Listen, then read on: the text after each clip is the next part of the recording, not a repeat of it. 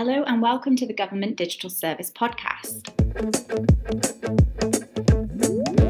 My name is Louise Harris, and I head up the Creative and Channels team at GDS.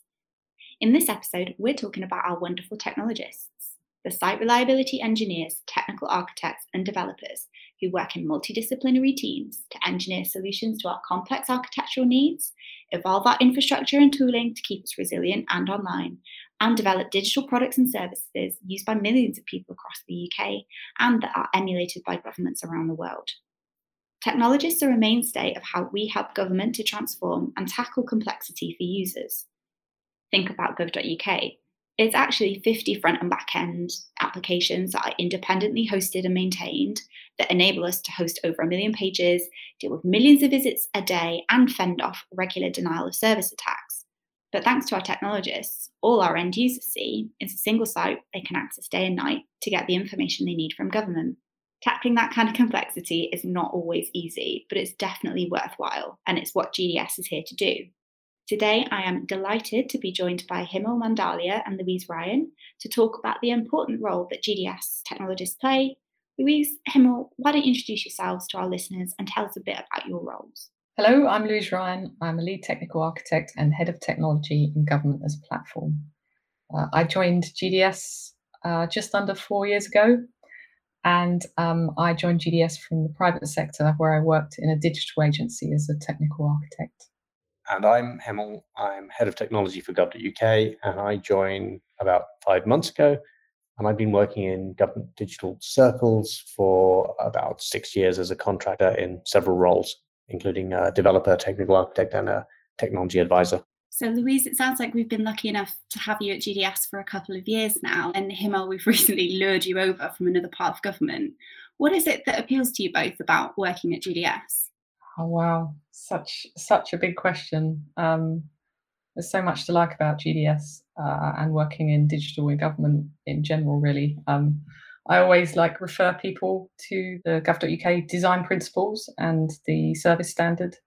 So if you take a look at that, it's all about doing things the right way, about doing things for everybody, having a multidisciplinary team, focusing on what the actual problems are, not solutionizing, building services, not just websites, so we continuously improve things.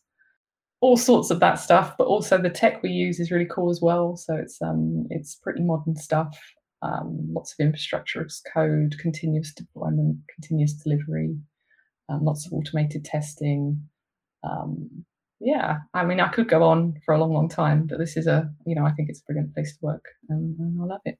And Louise, just just for our listeners who are maybe less familiar with government as a platform or what we call GAP, can you just run us through a bit what it's all about?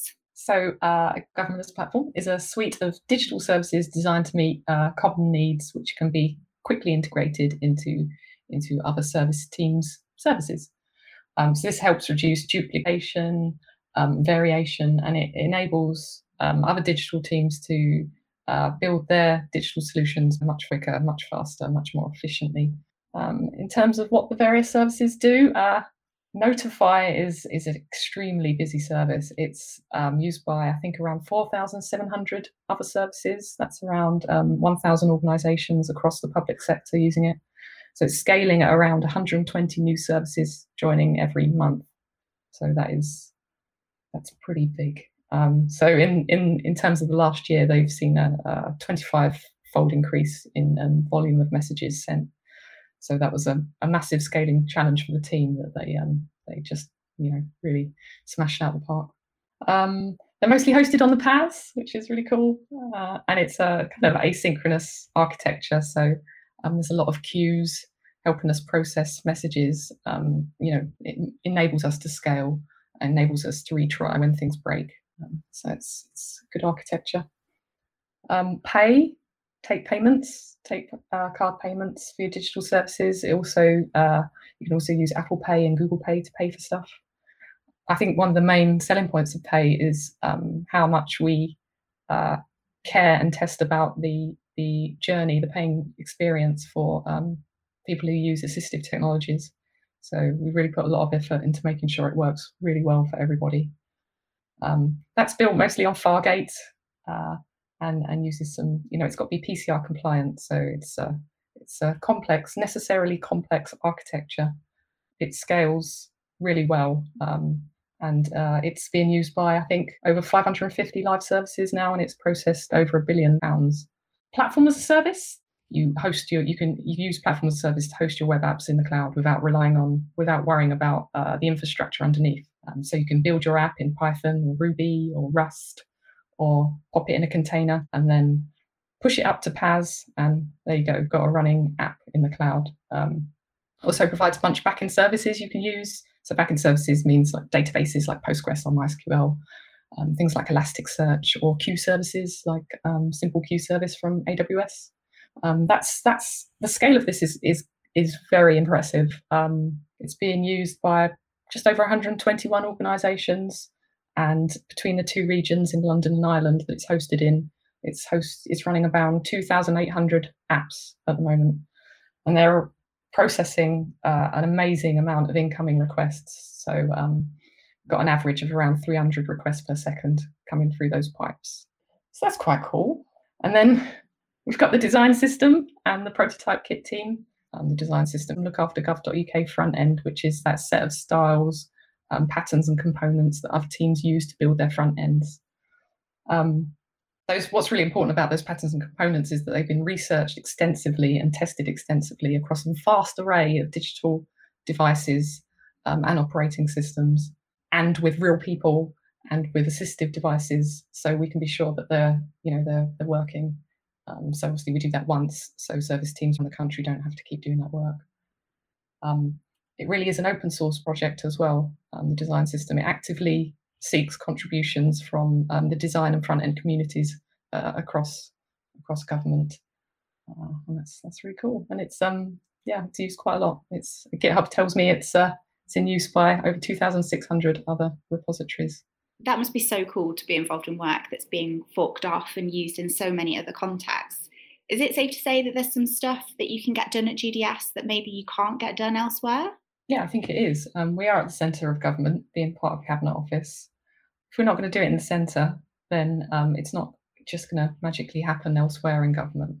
Those tools exist so other service teams can can really benefit from having things done once really well in the centre, so they don't have to keep reinventing that wheel. They can they can just get started really quickly and benefit from all that work that we've done really well just once and it's not it's not just teams kind of in and around the UK government that are getting to benefit from that approach either, right? Some of our code has also been forked by international governments to do their own thing too. What do you think are some of the sort of GDS led technology success stories out there? Oh wow, yeah. So there's lots of examples of this happening. Um, so take for example Notify.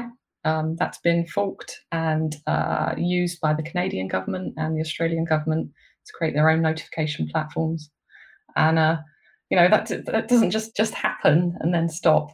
Um, we uh, continue to collaborate with those teams working on those platforms, so we can all learn from each other.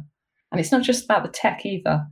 Um, that's a really important thing. So obviously, Notify have developed a, a whole bunch of of operational practices and services around the service itself. So we share we share those as well, and you know help people figure out what works, what doesn't, um, and it's not just Notify. Um, so PaaS works with that's platform as a service. They work with their equivalents in um, in Australia and, and the US government to um, share best practice. And then you've got the wonderful design system um, that's been forked by a lot of countries, and not just other countries, but um, other authorities within within the UK. So uh, for example, my own council, Wiltshire Council, they um, they forked the design system and used it to build their own website. Um, but in terms of other countries, I think it's used in Australia, New Zealand, and Canada, and the Netherlands. So yeah, massive, massive success stories of, of reuse of our of our hard work. Wow, so lots to be proud of. And Himal, I guess same question to you. What is it that drew you to GDS? I think GDS is um, sort of interestingly um, positioned right at the uh, the center and, and and being sort of highly visible. It, it can be a, an exemplar of what good long-lived teams services um, looks like. so all of the things that are articulated in the service standard, um, in the technology code of practice, you know, we we work to those ourselves since we since we developed them. But I think what we've quite clearly put out very recently in the GDS strategy for the next three years, um, the core five missions, particularly the ones around GDS being the place, essentially the shop that builds and runs the common components and platforms that the rest of government build their services on top of. I think that is now clearer clearer than it's ever been, and uh, you know that's something that, for me anyway, you know, when I was thinking about a, a bit of a, a career change last year, drew me in. I thought this is a really interesting time to come in and join. There's a there's a real sort of transformation uh, energy in the air again. So it's great for our teams to know that their work is having an impact not just here in the UK and for our users, but also around the world as well. And Himal, like you say, to be part of that, what did you call it? Transformation buzz. I think that kind of flies in the face of the idea that jobs in civil service are sort of slow or old school, right? Do, do you think that there are other misconceptions about what a technology job in government might be like versus what it's actually like at GDS day to day? I think I think what's interesting here is um, you know we're about a, a decade into a transformation journey that's bringing in the sort of technology practices around continuous delivery, being agile, having autonomous self-organizing teams, um, and a lot of the the technology-driven processes that surround that and the ways of working. And I think it's easy for us to lose sight of um, the uneven distribution and maturity of this across government. So I think it's I think it's interesting because government can't be seen as a as a monolithic thing. I think if you're outside and you're thinking of, uh, you know, if you're if you're a developer, a reliability engineer, a technical architect, and you think, you know, you want to work in government, you want to work in the public sector, um, and that could be local authorities as well, of course. It is it is a very unevenly distributed um, landscape of maturity. Um, I mean, I would say we're pretty much at the at the higher end of the maturity curve at GDS here, of course, because what we've been doing for the, the last decade. And I think what's exciting for me as someone that's worn many hats and played different roles in this sort of uh, journey is it's it, it can be it can be rewarding to work somewhere where a lot of the basic capabilities the fundamental enablers are already in place and you can deliver value and work with teams if you consider gds then you would find something that's much more akin to a, a sort of modern sort of conventional tech company i think that digital maturity curve point is such a good one because yeah, with almost 10 years under our belt, GDS has definitely been through a lot of that foundational and capability building stuff that some other organisations might still be grappling with. And I think that gives us a kind of view on what their pain points are so we can shape products and platforms that are going to meet their needs at different parts of the curve. And I think that actually leads us quite nicely to the next thing that I wanted to chat to you both about. So, our regular listeners will know that earlier in the year we launched our new strategy and centered it around five key missions. If you missed it, check out our May episode of the podcast where you can hear our chief exec, Tom Read, talk more about that. But in essence, I suppose over the next few years, our focus boils down to this helping to create services that just work for the user. So, no matter how complex the underlying systems are or how much those people know about government, we're going to make services that just work. So, mission four in our strategy, that's looking at how we can make it sort of effortless for departments and agencies to digitize their services by looking at centrally developed common components. Louise, maybe you can tell us a bit about what's happening in that area. I mean, um, to sum it up, you know, we've got uh, a bunch of really cool services that are already providing value. So um, as piece of work that's ongoing to just make sure they keep delivering value and can scale with the increasing usage that they experience. They're also, um, you know, obviously building on top of that and looking what else we can do to meet uh, user needs. Um, one exciting part of that is the work we're doing in the collecting information from users team.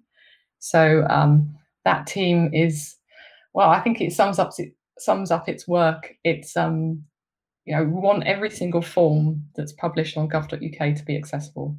That's huge. Uh, a lot of the forms on gov.uk at the moment are um, published in PDF or or other um, or other document formats. They present challenges, especially to, to users who, who need to use assistive technologies such as screen readers or magnifiers. And actually completing PDFs online is is no easy task either. It's pretty difficult. Whereas um, completing an online form is a much better user experience and hopefully much more accessible. Um, so it's that is a that is a massive problem space and a really interesting one. And um, we're just entering an alpha alpha phase with that team. Um, so it's yeah, it's, it's a it's a very exciting challenge we've presented with ourselves in, in GAP. And I don't think we can really kind of understate the scale of that challenge because I think everybody around GDS we treat PDFs a little bit like our, our form of word. But um, the team blogged recently and I think equated that if without doing this work, if we were just relying on the existing kind of form building systems that were out there, it would take government about 70 years just to convert the PDFs that already live on gov.uk, which are obviously growing, if not every day, then certainly most weeks. So super important work. Um, was there anything that came out of the discovery that that surprised you folks? Um, I think I think you've you've hit the nail on the head. It's the scale of the challenge, and it certainly surprised me. Um, but when you when you think about it, it's it's not that surprising actually because there's um, teams right around government that don't have the digital capability to do anything else. Um, this is you know PDFs and other document formats are the tool they have, so that's the tool they they have to use. Um, so again, GAP is uniquely placed in the centre of government to do something about that, um, and that's that's hopefully what we'll be able to do in the coming years. So it sounds like through government as a platform right now, we are already kind of solving common problems at scale. But what about, and sorry to make you solutionize on the fly here, Louise, because I know that everything we do is evidence based and user led. Um, where do you see the next, beyond the collecting information from users' work, do you see any themes emerging about where that next common problem is that GDS might want to solve? Yeah, so um, we are doing some research on this. Uh, so, I don't want to preempt that. But um, I can, you know, there's there's stuff we already know that that service teams have to just keep doing over and over again. There's, you know, there's thing complex problems that don't seem complex until you really dig into them. So things like uh, postcode lookups. Um, service teams have to keep doing that. Is is there a way we can we can provide a solution for that in the centre? and that's all such important stuff right if we if we want to deliver the transformation at the scale that we we all want to see one of our other central focuses is going to be this idea of joining up services so they solve whole user problems even if that means spanning multiple departments Himal, I guess, as the platform for government services, gov.uk is going to be pretty fundamental to how we get that done, right? Yeah, so it's interesting because people can get a little bit of, a little bit confused about what we mean when we say gov.uk. So if we think about it as sort of layers of the onion, at the sort of widest layer, you have what is known as the uh, gov.uk proposition. So that as a user, you know, you go somewhere, you see a website, you see something that's branded with the crown and the styling around that. That's a gov.uk site, but it could very easily be a transactional service you interact with for, to do everything from paying your taxes to book a prison visit to renew your driving license. And those are all on the gov.uk proposition. So they feel like a single website as you move across them. And we have mechanisms like the service standard. If you work to that, that means that you're going to end up with a pretty joined up journey. But for me, the, the, the layer of gov.uk that I work on and technology I'm responsible for, that's that's the main page you come to when you go to www.gov.uk. That is a large platform with hundreds of thousands of pages of content that we we hold uh, and a set of tools that we run for thousands of users across government to create, to offer that content, to edit it, to manage it, um, including our internal content teams here. And we also run technology, which of course delivers all those pages. So um, they're they're available globally and right now a lot of that content is quite static right? Because we need to publish it and serve it quickly and then hold it in the cache and serve it up again over and over. Yeah exactly yeah. Gov.uk delivers a lot of content right now but it's usually it's relatively static it's relatively flat content it's pages. And one of the things that we're we're exploring now is if you have an account if we based on consent if we know some things about you your approximate location or other attributes we have, we may be able to tailor that content. We may be able to personalize it to put content in front of you that's relevant to what you're doing. Maybe even be proactive, send you personalized notifications with, of course, a full consent model and opt in and easy opt out around that. But in order to do that, in order to personalize the content or even have content chunked up so it can be contextual, so a different snippet is mixed in based on a tag or some piece of data that we're using to construct that, that all of that will require a fundamental re-architecting of gov.uk's applications. So the front end applications need to change dramatically in order to stitch together that content in real time. The way that content is stored, the way it's structured, the schemas that are used to determine how that content is broken down into small snippets, how it's tagged, the taxonomy, all of that needs a rethink and a redesign. And the publishing tools themselves, the tools that are used by the service essentially, that is used by the content creators, that experience they have in not only creating content, but the taxonomy they're applying to it, how they're tagging it, all of that needs a, a rethink and a redesign as well. So that sounds huge, and it is, but it's not a sort of big bang uh, all once program of work. This is um, an incremental and iterative um, uh, stream of work, like like how we do everything, which is going to um, which is going to be done bit by bit. The interesting challenge is that we are talking about rebuilding the ship while there are people in it bit by bit, and this is very much that ship of Theseus uh, metaphor, right? We're replacing the planks, and when we're done, it's going to be a very different looking ship. It's going to be a ship that does very different things. We're not even completely clear exactly what it looks like, but if we really extend the metaphor, we do have a good idea of where we're going. That personalization agenda that you talked about there, Himal, it sounds to me like it's going to make the site work a lot harder. I mean, we're already processing thousands and thousands of kind of transactional services, but this sounds like a real shift. You talked about um, the GovUK account functionality as well, which obviously we piloted last year and had, I think, about 50,000 people sign up for that as part of the Brexit checker, uh, Brexit transition checker. Um, we've obviously been iterating that software ever since. Uh, can you tell us a little bit about where we're at now with accounts? So, what we've done to test the hypothesis with the Brexit transition checker and the, the prototype account functionality, which which has been amazing, which has been an amazing learning experience because we have had, as you as you mentioned there, 50,000 people sign up. But because we're working off of an architecture and an infrastructure setup that doesn't support this yet, we have done those as, as separate applications, which we've used, uh, we've hosted in um, in platform as a service in PaaS, actually, one of the products Louise has uh, mentioned and is responsible for, which is which is great just to be able to use our own tools for things like this. But in order to have that as part of gov.uk's core architecture to support more of that personalization, that's where we do need to have that rethink, that redesign, and that re-architecting of all of our front end apps and our publishing tools and the content platform so I'm currently working on the future platform services and architecture strategy for gov.uk. So all of the things I've just mentioned there are going to be written up in plain language around what we're thinking of. And I, I view gov.uk breaking out into a few really simple long-term value propositions or services and platforms. And they are presentation or the front end, what you experience as www.gov.uk when you go there, the publishing service or tools that our thousands of users across government use, a content platform, that engine, that heart of content that does all the heavy lifting, and underneath all of that, the infrastructure platform that runs the applications, the databases, all of those things. And really looking to put an emphasis on the content platform, that engine of content. I'm trying to move to a world where we can almost think of gov.uk as a as a sort of headless machine, that it does have a front end, but really the most prominent part is the functionality that does all the lifting because in future there may be an app there may be other ways we may be syndicating content.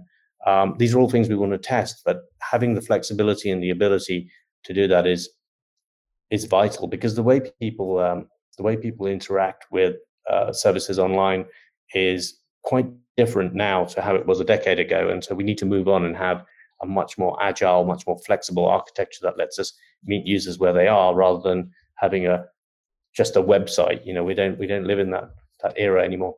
So it sounds then like we want to shift to a, a bit more of a channel agnostic approach then. Louise, you're a technical architect. What's your take on what Himal's just said? Yeah, it's uh, it's a bit daunting actually. Himal won't mind me saying that. Um, you've got it's, it's a big job um, to re-architect such a big and important platform as Gov.uk. Um, it's it's really exciting, and it you know it's uh, yeah won't be on your own Himal. Um, you know the rest of uh, of GDS is is very interested in this work as well, and there's crossovers, right? Um, Government as platform is very interested in in what what's happening with um, gov.uk accounts um, because we might be able to use those features in our services. So, for example, pay, um, when someone's paying for something, if they're signed into their account, maybe they can save that that payment method if they want to. Um, yeah, just solutionizing on the fly uh, because obviously we'd need to research that to see if it was a thing people would be interested in. But but obviously we you know we're keeping a very close eye on what what Himal's up to and, and want to be part of it where we can. I 100% agree with that, Louise. I think the thing here is I think the um, I think what we're doing with our with our digital identity program with the gov.uk account, it really is it really is that that golden thread. It is the thing that ties all of this together. It does it does offer the cohesion between all of our products and services. So we blur the boundaries between them, and I think notifications, payments, the publishing, the content delivery, all of that and and then you bring into that all of the services across government as well. They're all tied together through your account so what you end up with ultimately is a completely seamless experience. The citizen shouldn't need to shouldn't you shouldn't it shouldn't even occur to them that um, a separate group of people delivered this piece as opposed to another bit. You say some kind of huge huge programs of work coming up. Sounds like we're probably going to need a few few additional crew. If if people are interested in getting involved in this uh, where where can they go to find out more? So if you search for GDS careers, you'll find our careers site. We have a we have a, a campaign going to hire developers right now, but more will be launching soon. I'm particularly keen on trying to see about bringing juniors in. Um, we need we need more we need more juniors in to um, to to not only be um, working with our teams, but also to be um, engaging in things that we've done previously at GDS, like fire breaks, where you get that little bit of free time to experiment and come up with things. Um, and of course, there'll be a, a, range of more senior roles as well. Um, there'll be there'll be more roles going out across across the board at all levels. So there's lots of really great new job opportunities coming up across GDS for people who might be interested in that. What would you say the culture is like in our teams? I think having having just come through a crisis or crises where we were highly visible and doing a lot of work to surface essential guidance around coronavirus.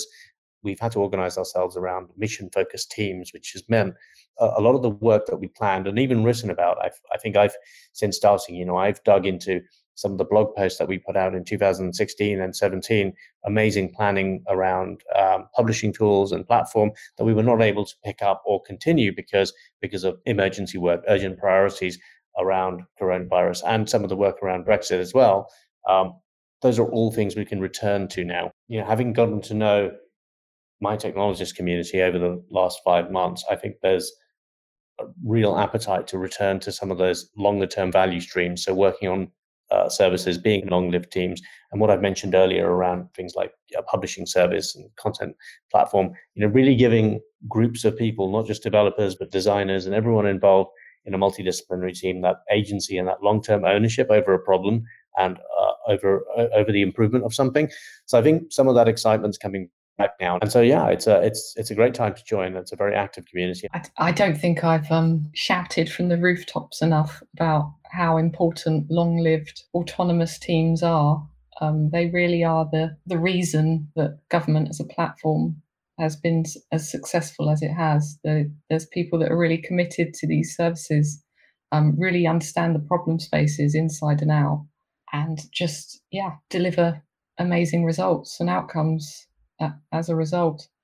Um, and yeah, this is this is not just um, from a technical perspective, but uh, you know we we we couldn't build the tech we build without the help of our um, our user centered design colleagues and, and, product and delivery. We uh, the selling points for me uh, I mentioned earlier is is how we work in in teams as a unit, um, how we figure out the things that we that we should be working on, making sure that the things of most value and really understanding the problem space and then um, developing the tech uh, to solve those problems.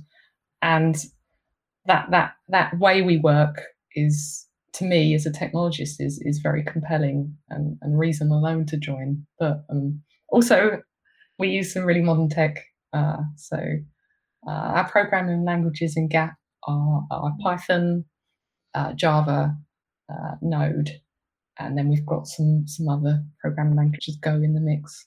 Um, but we build stuff on on really modern technologies. So a lot of stuff on uh, Amazon Web Services. Um, as I said, we use modern practices like continuous integration and continuous delivery. Um, we do a lot of automated testing, so we can deploy with confidence multiple times a day to make sure, yeah, we're getting our stuff out there quickly and getting people to actually use it as fast as possible. Hopefully, that's a that's a compelling story about about why GDS is a really good place to work. I didn't actually mention the culture in in all of that, and I think that's what you actually asked me. But um, the the agile uh, culture here is is to be open, to be transparent, to share what you're working on with others, and that can be through show and tells, through pairing, um, through having your code open in out there on uh, in GitHub. I really I really like the uh, culture at GDS. It's a kind of you know when was in the office, come up to my desk and ask me anything kind of thing. Uh, no question too silly.